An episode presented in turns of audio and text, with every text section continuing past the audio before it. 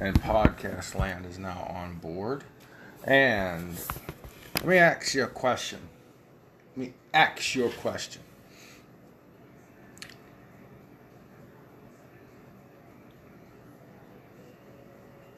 What do President Zelensky of Ukraine, Angela Merkel of Germany, Tony Blair, former Prime Minister of Great Britain, and Governor Gavin Newsom all have in common? Well, I'll tell you right after I introduce myself. This is Big John. I am on Americana, the American Way podcast and video cast. The thing they have in common is they are all students of the World Economic Forum. The World Economic Forum also includes members such as 600 of the world's largest corporations and banks. Hmm. They're also working on a thing called uh, global vaccine identity, a global identity, starting with your childhood vaccination records being electronically or digitally stored. So, next generation of little bitty babies, as they get their vaccines, they're going to be stored digitally for these 600 corporations and the World Economic Fund and the leaders like Zelensky, Merkel, eventually, probably the president of Russia, China, the United States. And it's going to become your global identity. Look up ID 2020 along with the world's uh, words World Economic Forum. Uh, and I believe the website is called medium.com or medium.org. And you can find all sorts of fun information about how they want everybody in the world to have one global identity. And this could open the door to a global credit score, a global, not necessarily currency, but global credit. So instead of working for a dollar dollar bill player, you'll be working, well, probably not, not, not my generation. But these liberals are sneaky little bastards and probably they will be working towards uh, maybe my grandkids if I ever have kid kids. But you get my drift. Uh, instead of working for money or your nation's currency, you'll be w- working for global credits. Spooky, spooky, spooky, spooky. We saw how Canada, Canada, Canada, was able to freeze people's bank accounts under the loosest, vaguest, most vague interpretation of their Emergencies Act. We see how easily uh, the world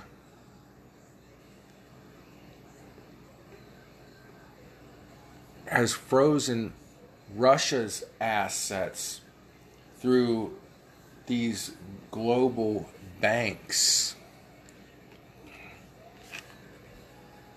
And what will come next? The rest of the world, folks, the rest of the world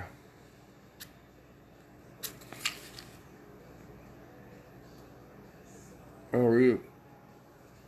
I was burning my stogie a little unevenly, so I wanted to relight that little spot there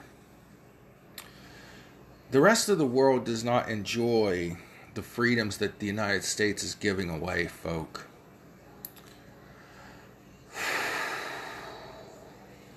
You know, in Canada, you can. There have been people jailed for saying something mean. I know you're saying, wow, Donald Trump would have been in prison for his mean tweets. Quite possibly. Now, we had summer 2020 riots where cities were burned and celebrities and politicians raised money to get their constituency out of jail. Not good. But we had truck drivers, we have protesters, far less violent, not violent at all, arrested in Canada, arrested in Russia for pr- protesting Putin's war with Ukraine. How does this all tie in to what I'm about to talk about the war between Ukraine and Russia?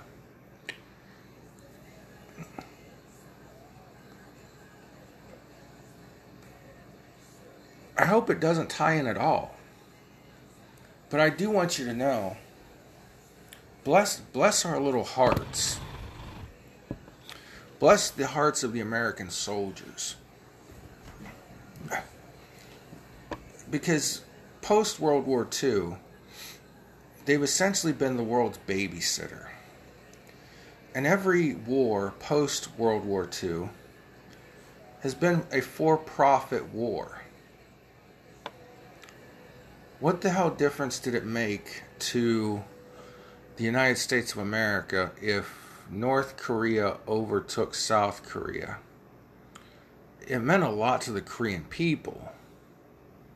Well, the South Korean people. North Korean people are still uh, at the under the the the foot of a dictator. But what did this how did we help South Korea? We gave them access to some freedoms freedom to buy American products, freedom to make American products. Uh, and they've done a damn good job of building themselves into a, a global economic power down in South Korea. Don't get me wrong. But truthfully, have they were they was that war really fought for their freedom? Or was it fought because the world needed the the military industrial complex quoting Dwight David Eisenhower needed to continue to make money? Now President Zelensky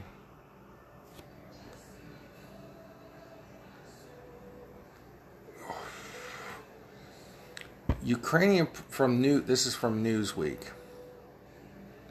Ukrainian President Volodymyr Zelensky on Sunday floated the prospect of holding peace talks in the city of Jerusalem nearly a month after Ukraine the Ukraine invasion began.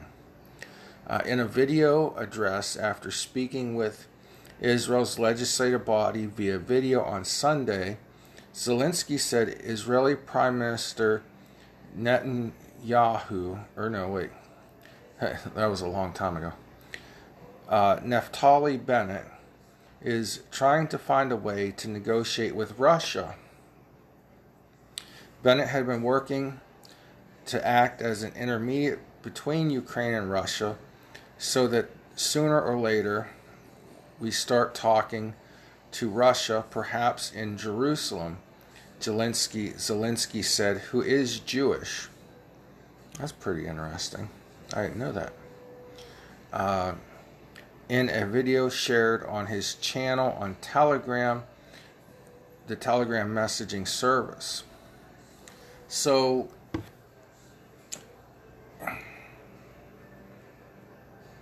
we've had the world send millions and billions of dollars in military equipment and aid to Ukraine.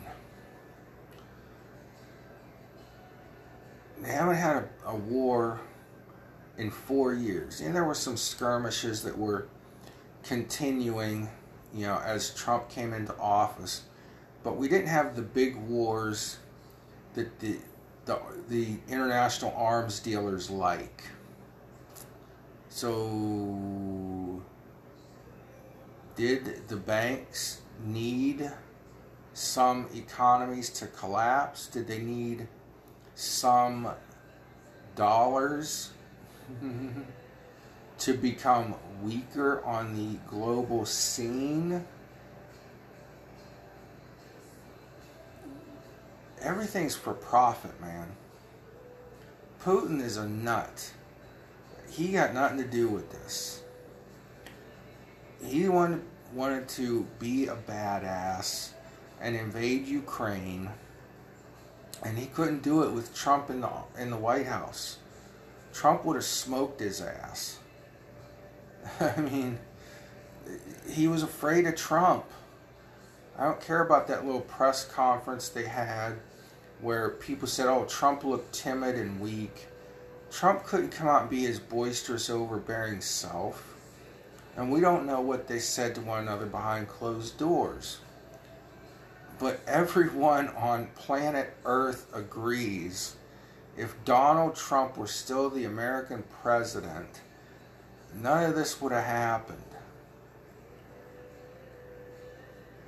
But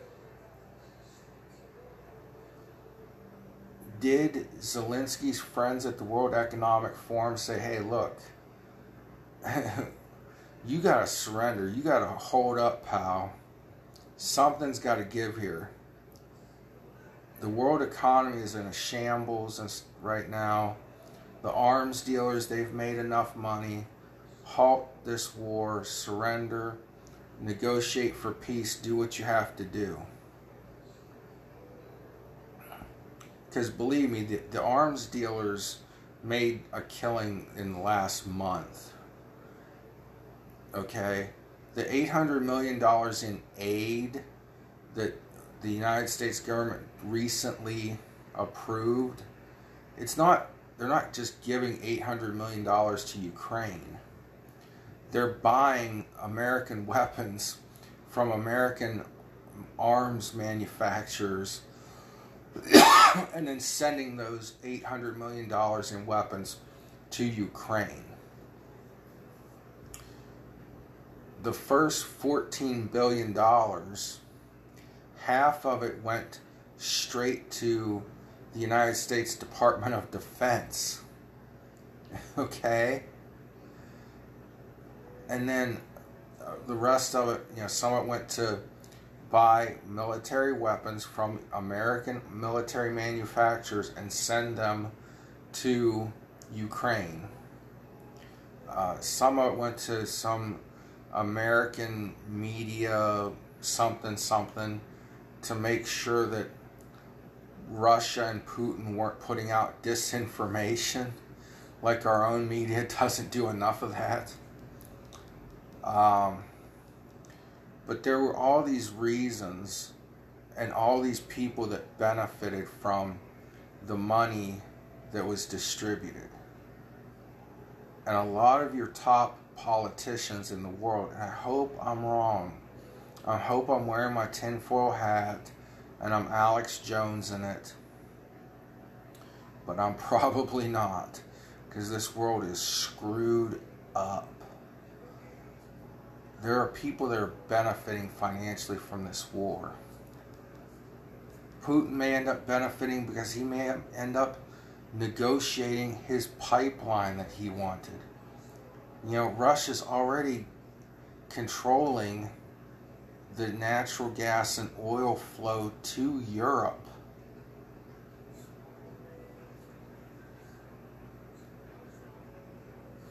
That's what his end game was. That was a, that's what his profit margin was. Get that, keep that control. Get that Nord Stream two pipeline going through Ukraine, by hook or by crook. How much do you want to bet that's going to be a bargaining chip Russia uses? Because Trump took steps to cut that off. Biden erased those steps. And then he put, to look tough, he put in the sanctions that Trump already had in place on the Nord Stream 2 pipeline. There's already a Nord Stream pipeline going all over Europe. It just goes around Ukraine. Well, you know, the fastest way between two points is a straight line. So if he can put that Nord Stream 2 through Ukraine, now Russia has more access to, uh, or easier access via pipeline through Ukraine to Western Europe.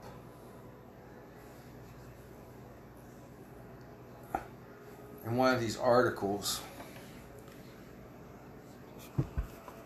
Zelensky is warning of World War III. So, is this a Shazam, a sham? for a dog and pony show to show, oh, look, world, we tried to negotiate with Russia, but now we need more money and more weapons. See what the old uh, the NY Post has to say. So this uh, article starts out titled "Tidal Wave." Zelensky warns of World War III if Russia Ukraine peace talks fail. I don't know if Zelensky's in the place to the place of power to decide when World War III breaks out. Putin certainly is. Ukraine President Vla, uh, Volodymyr Zelensky offered a dire outlook on the war Sunday saying he is willing to negotiate with Russian President Vladimir Putin, but failure at peace talks could lead to World War III.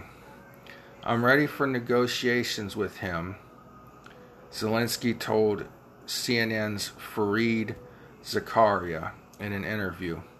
I was ready for the last two years, and I think without negotiations we cannot end this war. Well, no shit, Sherlock. If there's just a 1% chance to stop this war, I think that we need to take this chance. We need to do that. I can tell you about the results of the negotiations. In any case, we are losing people on a daily basis, innocent people on the ground, he said. So I think we have to use any format, any chance in order to have a possibility of negotiating the possibility of talking to Putin, but if these attempts fail, that would mean that this is a third world war, the Ukrainian leader said. So, in my conspiratorial little membrane here, could people be telling Zelensky, hey, oops, no, don't do that. Uh, go out there and pretend to talk peace, and then we can ramp this war up and you'll be a hero. You can defeat the mighty Soviet army, and we'll help you in order to fuel the war economy. I don't think so. Uh, I think that's a little lot far stretched of me to say that, but it's happened before. And there's no need for World War III right now. Sorry. Ukraine needs to give up, give Russia its two territories that identify as Russian, and be done with it. So, I hope there's world peace. I hope that there's not a more sinister uh, motive behind all of this, but you just can't trust these people.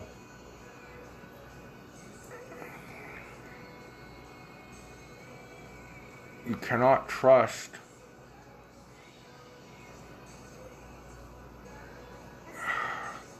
the World Economic Forum and Hans, what's his name, the 600, 600 of the biggest companies in the world that are members of the World Economic Forum, uh, the people that have been schooled and trained at the World Economic Forum, like Zelensky, like other global leaders, and even peons like. Uh, Newsom in California, who shouldn't be governor right now, but probably stole that election from Larry Elder.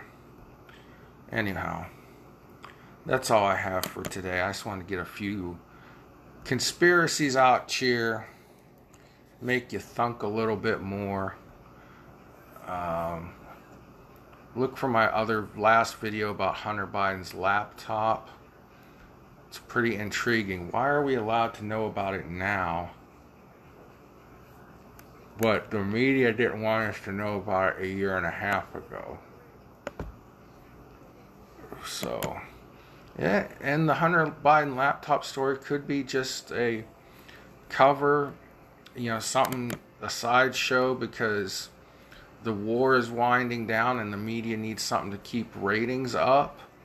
Maybe it's to distract us from our president's failure uh, in this uh, wartime. Who knows? But it's out there. You are now officially allowed to know that Hunter Biden's laptop was full of information about corruption by President Biden, his son Hunter, and lots of other terrible, terrible things.